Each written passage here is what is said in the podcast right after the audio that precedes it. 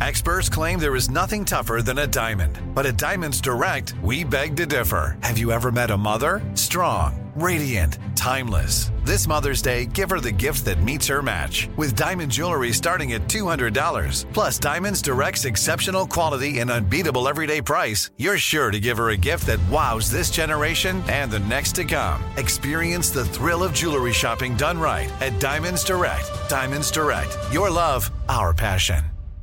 What does every grocery store aisle now have in common? Products that come in paper packaging. And not just the obvious ones like cereal boxes and juice cartons. From beauty products to boxed water, there are more opportunities to go papertarian than ever before. So why should you? Because paper comes from a renewable resource and can be recycled up to seven times. Simply put, it's the smart choice for the environment. And it turns out the easiest choice for you. Learn more at howlifeunfolds.com slash papertarian.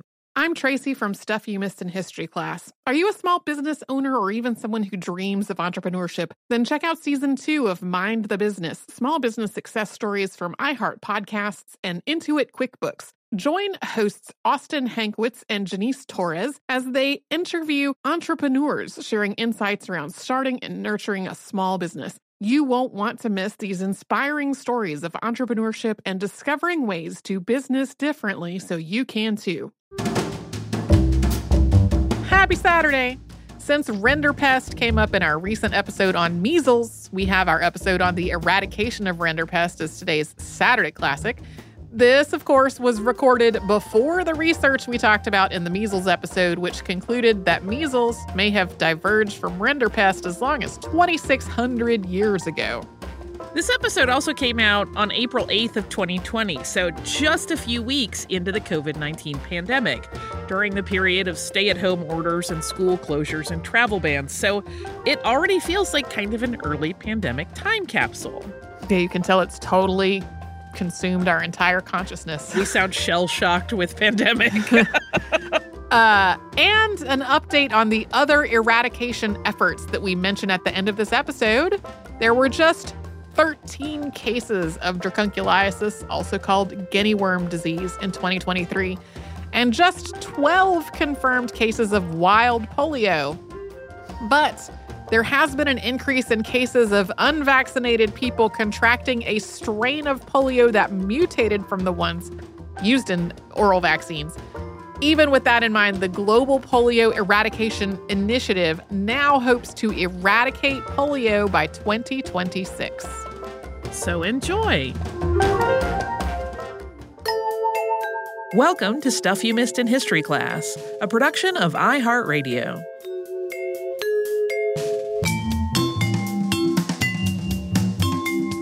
Hello and welcome to the podcast. I'm Tracy V. Wilson. And I'm Holly Fry. Holly, you and I have been talking recently about how it feels weird to do topics that aren't somehow relevant to what's happening in the world right now. And yet, also, it feels like it could become really fatiguing for us and for listeners to just be in a state of um, dire crisis all the time on the show. Yeah, I um it's making uh subject selection a very weird process for me because I am like on the one hand, hey, wouldn't it be nice to talk about something else and have an escape episode? Right. and on the other, uh it's hard to feel like you're doing justice to the time we're living in by escaping it. Yeah. It's tricky. So we're in this weird place. We're we're trying to pick topics um, that you know folks will want to listen to because we understand people listen to our podcast for fun, but at the same time, like the pandemic is influencing our thought process. And that is bringing us to today's episode, which is another one that's inspired by this pandemic, but not directly related to it. And also, if you're just like, man, I cannot deal with some more pandemic stuff right now, this is also a story that has some traumatic stuff in the middle, but it's ultimately positive and hopeful because it, it involves the total eradication of the disease in question. Uh, back in 2013, when we did our episode on Edward Jenner and the smallpox vaccine, we said that smallpox was the only disease to be eradicated through human activity. However, just two years before we recorded that episode, a second disease had also been declared eradicated, and that disease was rinderpest. Rinderpest's eradication was so recent at that point that none of our sources referenced it. Like there were all these things that just very confidently, even recently published things, very confidently saying smallpox is the only thing to ever be eradicated. And at that point, Rinderpest also just had. Uh, also, Holly and I obviously were both alive in 2011. This was not something that really stuck with people when it was announced in 2011, unless they had a personal or professional connection to it in some way, for the most part. So, this declaration that rinderpest had been eradicated was less than 10 years ago. That's way more recent than the history we typically talk about on the show. But rinderpest's history as a disease goes back way farther than that, obviously. And the process of eradicating the disease really illustrates how it required a very coordinated international effort to do it. Rinderpest is caused by a virus in the genus Morbillivirus. This genus includes other viruses that you may have heard of, including human measles and canine distemper. There are morbilliviruses that can infect marine life as well, including dolphins and whales. And rinderpest specifically has been around for a long time, perhaps as long as 10,000 years, dating back to the first domestication of aurochs, which are a now extinct type of wild ox in southwestern Asia. Before its eradication, rinderpest infected domestic animals like cattle, sheep, and goats, as well as at least 40 other hoofed mammals, specifically even toed ungulates like wildebeest, antelope, deer, buffalo, and giraffe. It did not infect human beings, although that wasn't necessarily always true. Rinderpest's nearest relative is human measles, and these two diseases appear to have diverged only about a thousand years ago. So it's possible that before that point, there was a strain of rinderpest virus that could infect both humans and hoofed mammals. The name rinderpest comes from the German word for cattle plague. It's also been known as steppe murrain, murrain being another word for pestilence, and steppe coming from its prevalence in the steppes of Asia and southeastern Europe. It was known as Sadoka in some parts of Africa and Pushima on the Indian subcontinent. And at various points, it has also been named for where affected communities thought the disease had come from. For example, in parts of 17th century Europe, people called it the Russian disease because it was believed to have been introduced through cattle that were traded from Russia. Rinderpest was mostly spread through close contact among infected animals, with the virus being present in their nasal, oral, ocular, and fecal secretions. Basically, if it made a secretion, there's probably rinderpest in there. Infected dung could also contaminate food and water sources and spread the disease that way. It wasn't as common for things like pasture land to become infected because the virus broke down in sunlight. So it was gone from a sunny pasture in about six hours. It could last a lot longer in more shady areas, though. In terms of how the illness progressed, after being exposed, animals went through an 8 to 11 day incubation period, and then they would develop a fever. Early symptoms of the acute illness included watery discharges from the eyes and nose, causing the animals to look like they were crying. From there, they would develop intense diarrhea that lasted for a day or two. Animals could shed the virus for a couple of days before developing symptoms, but they shed the virus in huge amounts once they had become visibly sick. Animals that managed to survive this diarrheal stage typically recovered and they went on to have a lifelong immunity to rinderpest. But most of the time, it just wasn't survivable. That diarrhea led to dehydration and death. A typical strain of rinderpest could cause a mortality rate of up to 90% in susceptible animals. There were some exceptions. Some strains of the virus weren't as lethal, but they could have other effects. For example, kudus, which are antelopes with spiral horns, could survive milder forms of rinderpest, but tended to develop blindness because the virus infected their eyes.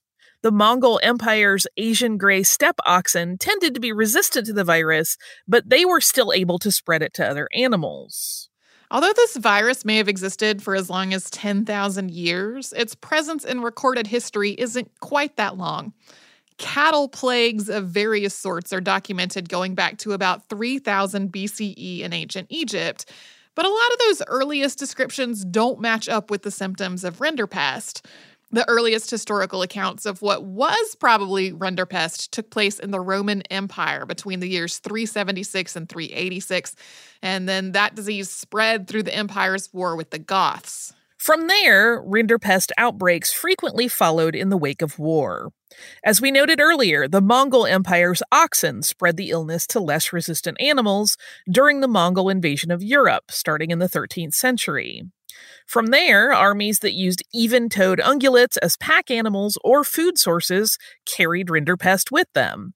Or victorious armies unknowingly took infected animals with them as spoils of war, thus spreading the disease to their own animals when they got home. Rinderpest also followed trading routes, both through the trade of food animals and the use of pack animals to carry other trade goods. The spread of the disease in this way really increased starting in about the 17th century as long distance trade involving livestock and pack animals became more and more widespread. Even though rinderpest didn't directly infect humans, the disease could still cause huge loss of human life. Large rinderpest outbreaks could leave communities without their sources of meat or milk, or without the animals that they needed to cultivate the land, without the dung that they needed to fertilize it, and without transportation to try to find other sources of food elsewhere. In 1709, a major rinderpest epizootic started in Europe. An epizootic is basically an epidemic, but involving non human animals. This lasted for decades and led to the deaths of as many as 200 million livestock animals in Europe. It also led to a lot of people studying the disease and trying to figure out how to stop its spread. In 1711, Johann Kanold of Prussia noted that livestock that had survived rinderpest were resistant to later exposure. That same year, Pope Clement XI appointed physician Giovanni Maria Lancisi to study rinderpest and try to find some way to control it. In 1715, Lancisi published a treatise based on this work, which was called De Bovilla Peste. In general, Lancisi's infection control guidelines still hold up pretty well. He recommended restricting livestock movements, quarantining infected animals, slaughtering animals that had been exposed to reduce the spread of the disease, and burying the carcasses in lime. He also recommended a number of general sanitation procedures and meat inspections. In the 17 teens, the practice of variolation to prevent smallpox started to be used more frequently in Europe. Variolation was common in India, China, and Africa before this point, but it became more widely known in England and other parts of Europe thanks to Lady Mary Wortley Montagu, whose husband had been ambassador to the Ottoman Empire. Variolation involved deliberately exposing someone to smallpox, often by inserting smallpox infected material through a puncture in their skin. There is more about this in our prior episode on Edward Jenner and the smallpox vaccine. As the practice of variolation spread in Europe, people in both England and the Netherlands started trying to come up with a similar method to do the same basic thing with rinderpest. They were not successful at doing this, but while doing this research, Geert Reinders and Petrus van Kampen realized that calves whose mothers had survived rinderpest were resistant to their attempted inoculations. This is one of the first documented recordings of the idea of maternal immunity. In 1761, the world's first veterinary school was established in Lyon, France, with one of its major objectives involving teaching veterinarians Giovanni Maria Lancisi's methods of preventing rinderpest. We talk about this veterinary school in our episode called A Brief History of Veterinary Medicine. Throughout all of this, public health practices for humans were being developed and refined in response to what people were doing with rinderpest in animals. Aside from the idea of slaughtering exposed animals to prevent the spread of the disease, most of the methods for controlling an epizootic in animals also applied to an epidemic in humans. This included establishing cordon sanitaire or sanitary barriers around infected populations the fight against rinderpest also involved the first use of thermometers to try to detect fevers as part of an infection control regimen. In spite of these advances, though, some of the world's most devastating rinderpest outbreaks were still to come. And we're going to talk about that after we first have a sponsor break. I'm Tracy V. Wilson from Stuff You Missed in History class. Did you know small businesses make up 99.9% of all businesses in the United States? The world is powered by entrepreneurs, and if you're a small business owner or even someone dreaming of starting your own business, then you'll want to check out season two of Mind the Business Small Business Success Stories from Ruby Studio, from iHeartMedia, and Intuit QuickBooks. And every episode, hosts Austin Hankwitz and Janice Torres talk to entrepreneurs about how they've grown from the lessons of launching and nurturing a small business and how they have found success being their own boss. From the excitement of first starting out to finding the right tools and resources to process invoices and payments like QuickBooks Money, you won't want to miss these inspiring stories of entrepreneurship and discovering ways to business differently so you can too. And if you're a small business owner or even someone dreaming of starting your own business, then you'll want to check out season two of Mind the Business Small Business Success Stories from Ruby Studio, from iHeartMedia, and Intuit QuickBooks. Planning your next trip? Choice Hotels has a stay for any traveler you want to be with 22 brands and over 7,400 locations. Whether you're a business traveler, a family road tripper, someone who wants to seek out history and maybe make your own, or just planning a quick getaway, Choice Hotels has a stay for any you. Like a Cambria Hotel, where you can be a cocktail connoisseur and sip locally inspired craft beverages at downtown locations in the center of it all. This is a fun way to visit cities with a lot of history and a lot of fun in mind. Or a Radisson Hotel for all our productivity powerhouses out there. With flexible workspaces and on site restaurants, you'll get the most out of your work trip. You'll get the coffee, the Wi Fi, and the work done. And we can't forget about comfort hotels. Imagine you're a family road tripper waking up in your big, spacious room and then heading down to a free hot breakfast for the entire family, including waffles. So you'll be well fed and ready for the day's adventure, even if that's just relaxing. After that, you're spending all afternoon relaxing by the pool. You deserve it. What are you waiting for? Join Choice privileges and start earning points toward your next stay. Find a stay for any you. Book directly at choicehotels.com, where travels come true. Looking to part ways with complicated, expensive, and uncertain shipping? Then give your business the edge it needs with USPS Ground Advantage shipping from the United States Postal Service. Keep everything simple with clear upfront pricing and no unexpected surcharges. Keep things affordable with some of the lowest prices out there. And keep it all reliable with on time ground shipments. It's time to turn shipping to your advantage. Learn how at USPS.com/slash advantage. USPS Ground Advantage. Simple, affordable, reliable.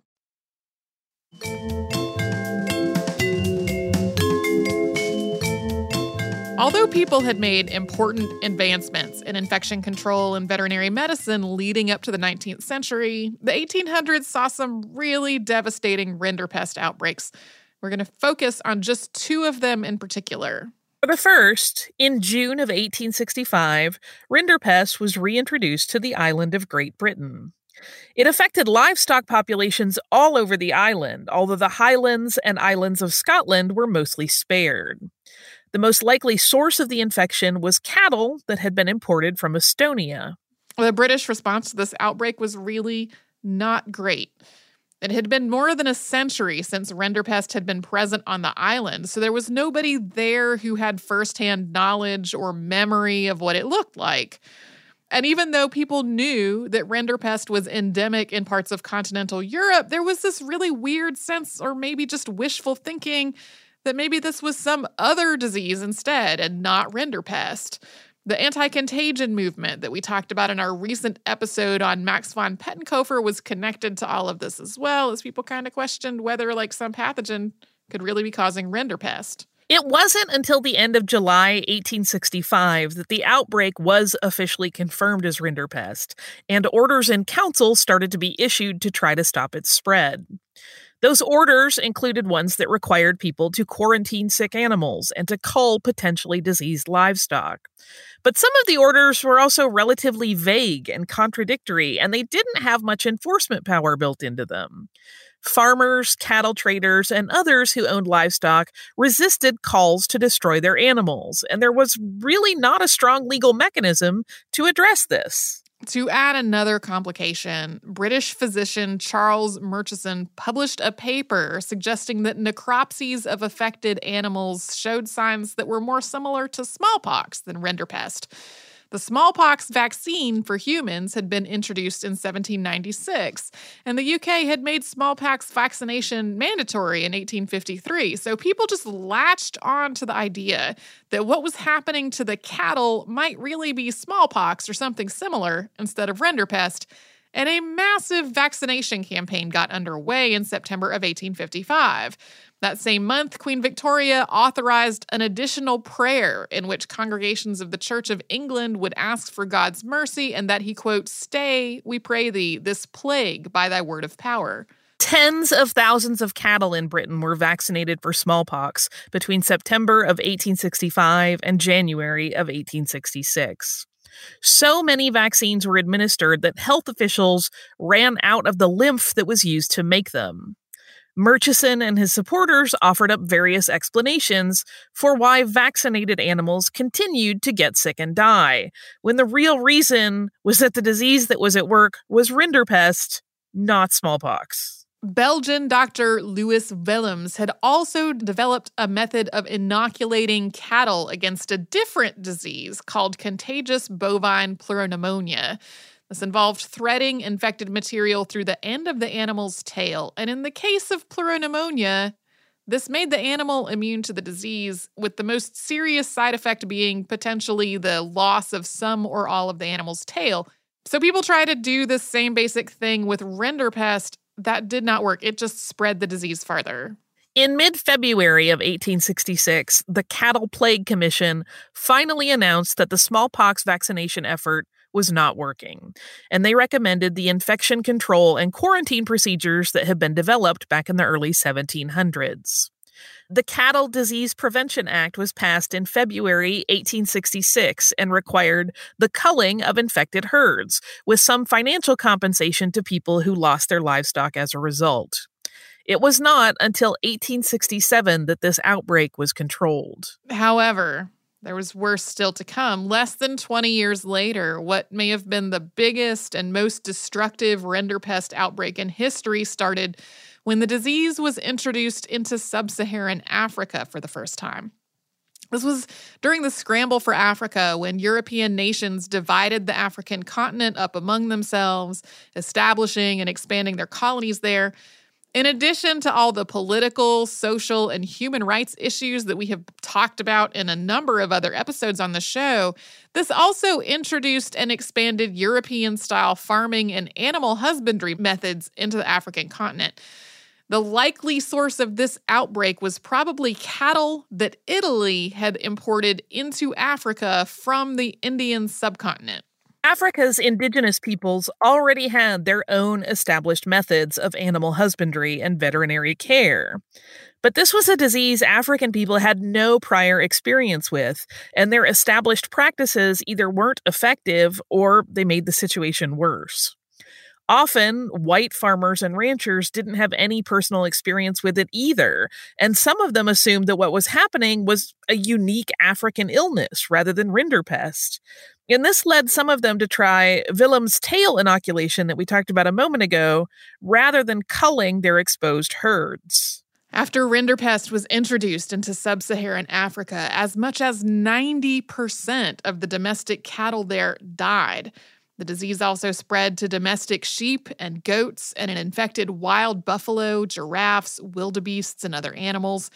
In general, the major source of the disease spread was domestic herd animals spreading it to wild animals. The population density of wild animals like wildebeests typically just wasn't enough to really keep the disease going. Other factors made the situation much worse, including droughts that led large numbers of animals to cluster around watering holes and warfare among African nations. Many African herders were nomadic, which both spread the illness to other animal populations and made the disease even harder to track. Plus, colonial governments tried to protect their own interests over those of local Africans, including, for example, destroying all the African owned herds while leaving their own herds untouched, regardless of whether either of these herds was showing signs of exposure. White farmers and ranchers living in European colonies tried to protect their herds rather than culling them, including doing things like trying to hide evidence of a possible infection.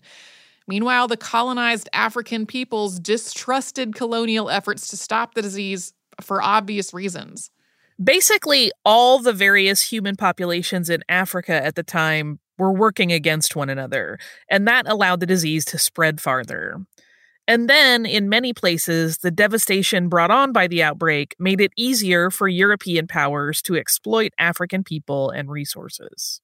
The result of all this was known as the Great African Rinderpest Panzootic, and a widespread famine followed in its wake. In many parts of sub Saharan Africa, between half and two thirds of the human population died of starvation, diseases, or animal attacks. In many African nations, the entire social order was upended, both because of the massive death toll and because the cattle, which had represented wealth and status in these societies, had all died. The Rinderpest Panzootic and colonial authorities' response to it was also one of the factors that led to the Second Matabele War in what's now Zimbabwe in 1896. The entire ecosystem was disrupted in many parts of the African continent grazing animals had kept grass under control. Without those grazing herds, grass formed thickets, which became breeding grounds for tsetse flies, which caused an epidemic of African sleeping sickness. Rodents and insects like locusts and caterpillars also flourished. As both domestic and wild animals died, predators lost access to their regular prey and started attacking people. In South Africa, the De Beers Company invited bacteriologist Robert Koch to Kimberley to study the disease and to try to develop a vaccine. By this point, it was well known that animals that managed to recover from rinderpest were immune to the disease afterward. So, first, Koch tried to use the blood of recovered animals to make a vaccine. Although that did provide a brief immunity, that immunity eventually faded, and the method also had the potential to spread other blood-borne diseases. Eventually, Koch and veterinarian Arnold Theiler developed a method of using bile from infected animals. They got this idea from a method that farmers in the Orange Free State had developed that involved using sponges soaked in bile implanted under the skin of livestock. Koch and Theiler's method involved killing an animal that was infected with rinderpest and then harvesting enough bile to create an injection that could treat about 25 healthy animals. This method was not totally foolproof, but it did seem to confer some immunity, and others in and around South Africa continued to refine the formula and the method. Along with the other infection control methods that we've talked about earlier in the episode, this vaccine helped slow the spread of rinderpest on the African continent. However, the panzootic lasted until about 1897, and then smaller scale epizootics f- continued afterward. We're going to get to how the disease was eventually eradicated after we take another quick sponsor break. I'm Tracy V. Wilson from Stuff You Missed in History class. Did you know small businesses make up 99.9% of all businesses in the United States? The world is powered by entrepreneurs, and if you're a small business owner or even someone dreaming of starting your own business, then you'll want to check out season two of Mind the Business Small Business Success Stories from Ruby Studio, from iHeartMedia, and Intuit QuickBooks. And every episode, hosts Austin Hankwitz and Janice Torres talk to entrepreneurs about how they've grown from the lessons of launching and nurturing a small business and how they have found success being their own boss. From the excitement of first starting out to finding the right tools and resources to process invoices and payments like QuickBooks Money, you won't want to miss these inspiring stories of entrepreneurship and discovering ways to business differently so you can too. And if you're a small business owner or even someone dreaming of starting your own business, then you'll want to check out season two of Mind the Business Small Business Success Stories from Ruby Studio, from iHeartMedia, and Intuit QuickBooks. Planning your next trip? Choice Hotels has a stay for any traveler you want to be with 22 brands and over 7,400 locations. Whether you're a business traveler, a family road tripper, someone who wants to seek out history and maybe make your own, or just planning a quick getaway, Choice Hotels has a stay for any you. Like a Cambria hotel where you can be a cocktail connoisseur and sip locally inspired craft beverages at downtown locations in the center of it all. This is a fun way to visit cities with a lot of history and a lot of fun in mind. Or a Radisson hotel for for all our productivity powerhouses out there. With flexible workspaces and on site restaurants, you'll get the most out of your work trip. You'll get the coffee, the Wi Fi, and the work done. And we can't forget about comfort hotels. Imagine you're a family road trip or waking up in your big spacious room and then heading down to a free hot breakfast for the entire family, including waffles. So you'll be well fed and ready for the day's adventure, even if that's just relaxing. After that, you're spending all afternoon relaxing by the pool. You deserve it. What are you waiting for? Join Choice privileges and start earning points toward your next stay. Find a stay for any you. Book directly at choicehotels.com, where travels come true. Looking to part ways with complicated, expensive, and uncertain shipping? Then give your business the edge it needs with USPS Ground Advantage shipping from the United States Postal Service. Keep everything simple with clear upfront pricing and no unexpected surcharges. Keep things affordable with some of the lowest prices out there. And keep it all reliable with on time ground shipments. It's time to turn shipping to your advantage. Learn how at USPS.com/slash advantage. USPS Ground Advantage. Simple, affordable, reliable.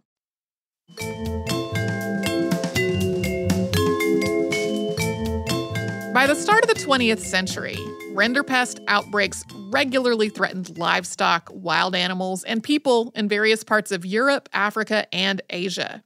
Many countries where rinderpest was not present had passed laws that banned the import of livestock or meat from the places where rinderpest was endemic.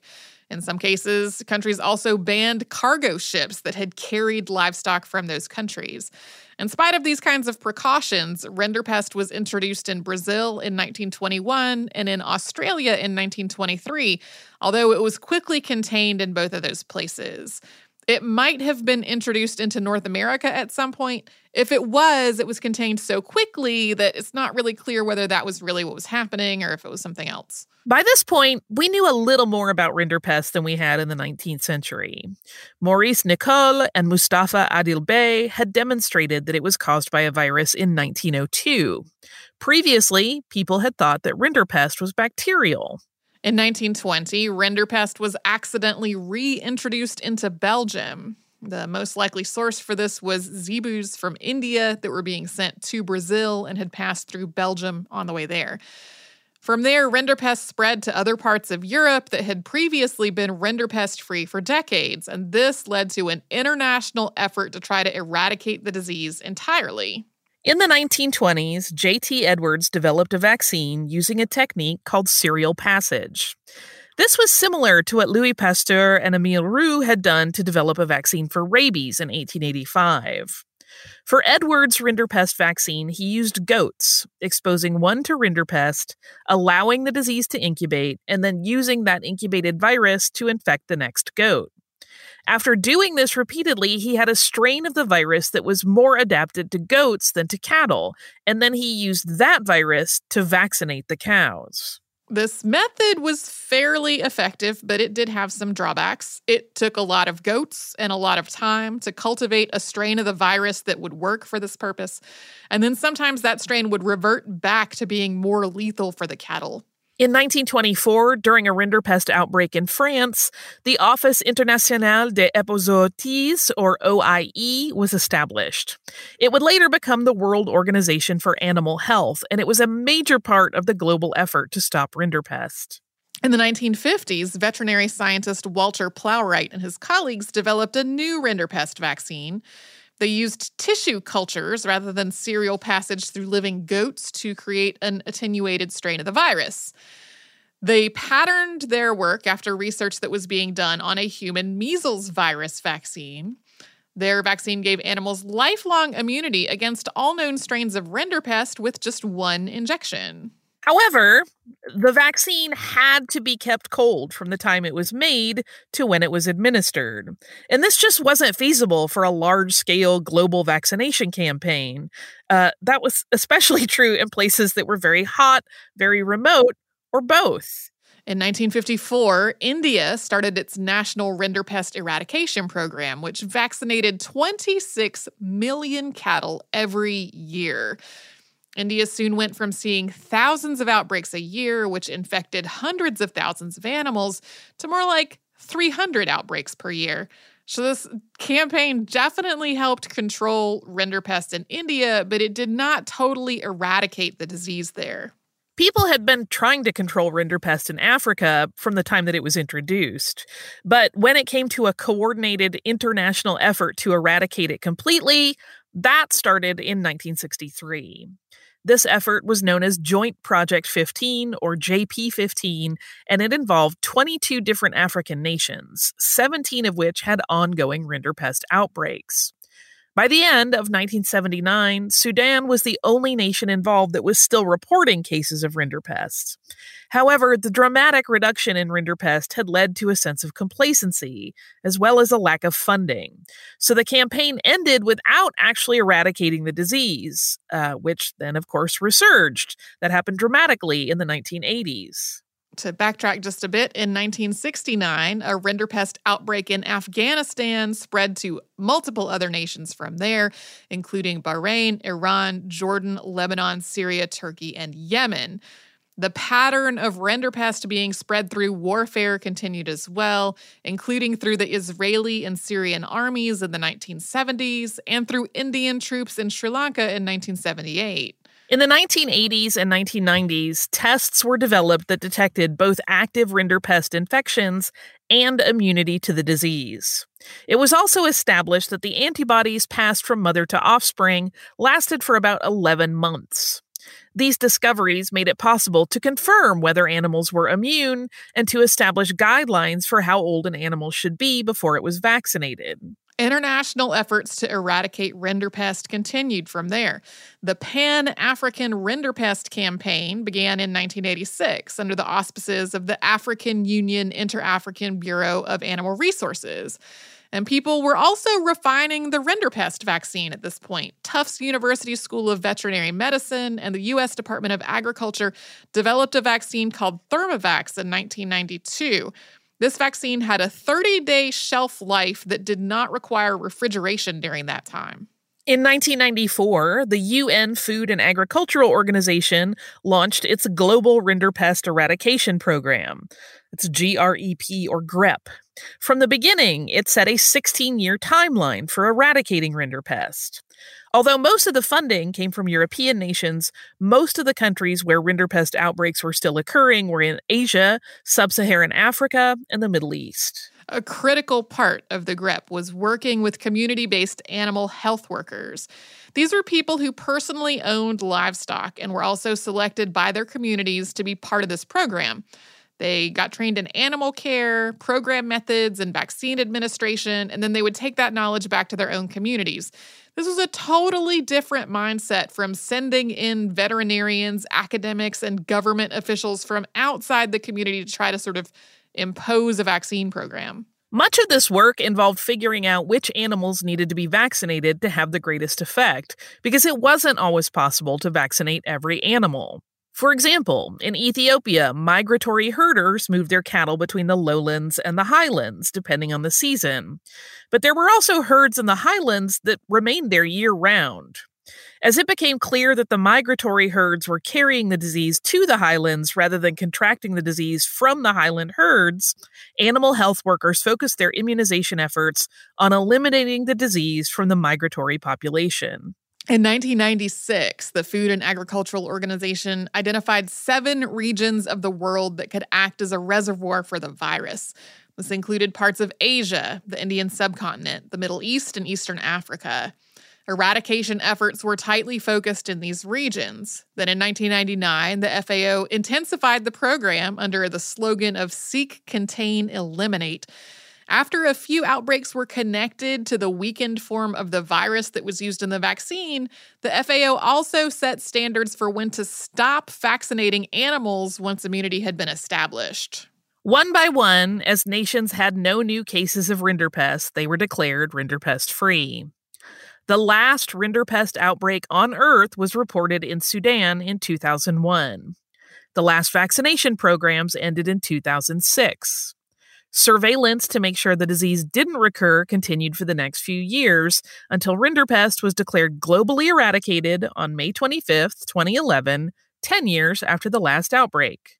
The United Nations has estimated that the total cost of eradicating rinderpest, including all the money spent between 1945 and 2011, was $5 billion. In articles about the eradication, Dr. Peter Roeder, the secretary of the FAO Global Rinderpest Eradication Program, was quoted as saying, quote, at first I thought, that's quite a lot. Then I thought, the last royal wedding cost $8 billion. This was cheap. to be clear, uh, I think the previous royal wedding to this was um, was William and Kate. It did not cost $8 billion. like even if you factor in uh the total cost of things like the public holidays that were around the wedding Right. like it like the super highest uh estimate that i've seen including all those like intangible side effects was like 5 billion dollars uh, the actual wedding cost was in the millions with an M, not the billions with a B. But this is still a great quote. now I'm trying to think about what an $8 billion wedding would look like. And also, please don't anyone spend $8 billion on a wedding. Um, that's just my own personal thought. In November of 2018, the OIE and the FAO announced a global action plan to prevent the reemergence of rinderpest. Basically, there are a lot of labs in the world that still have samples of the virus or old vaccine stock. The organizations have called for safe destruction of these materials or transfer to an approved rinderpest holding facility to prevent the risk of these viruses escaping or being released through accident or criminal activity. Even though rinderpest and human measles are really closely related, they have some similar traits. Measles is not anywhere close to being eradicated. It hmm. has been declared eliminated in some parts of the world. That means that it is not being continuously transmitted among the population of those places anymore. But even nations where measles has been eliminated can continue to have outbreaks periodically, particularly among unvaccinated people. However, there are two other diseases that are close to eradication dracunculiasis, or guinea worm disease, with 54 reported cases in 2019, and polio, which had 94 reported cases in 2019, although that is a significant increase over the 2018 total of 33 cases. So that is the story of how rinderpest was eradicated from the planet. Hooray! It caused a lot of the devastation. Successful international eradication program. Yeah.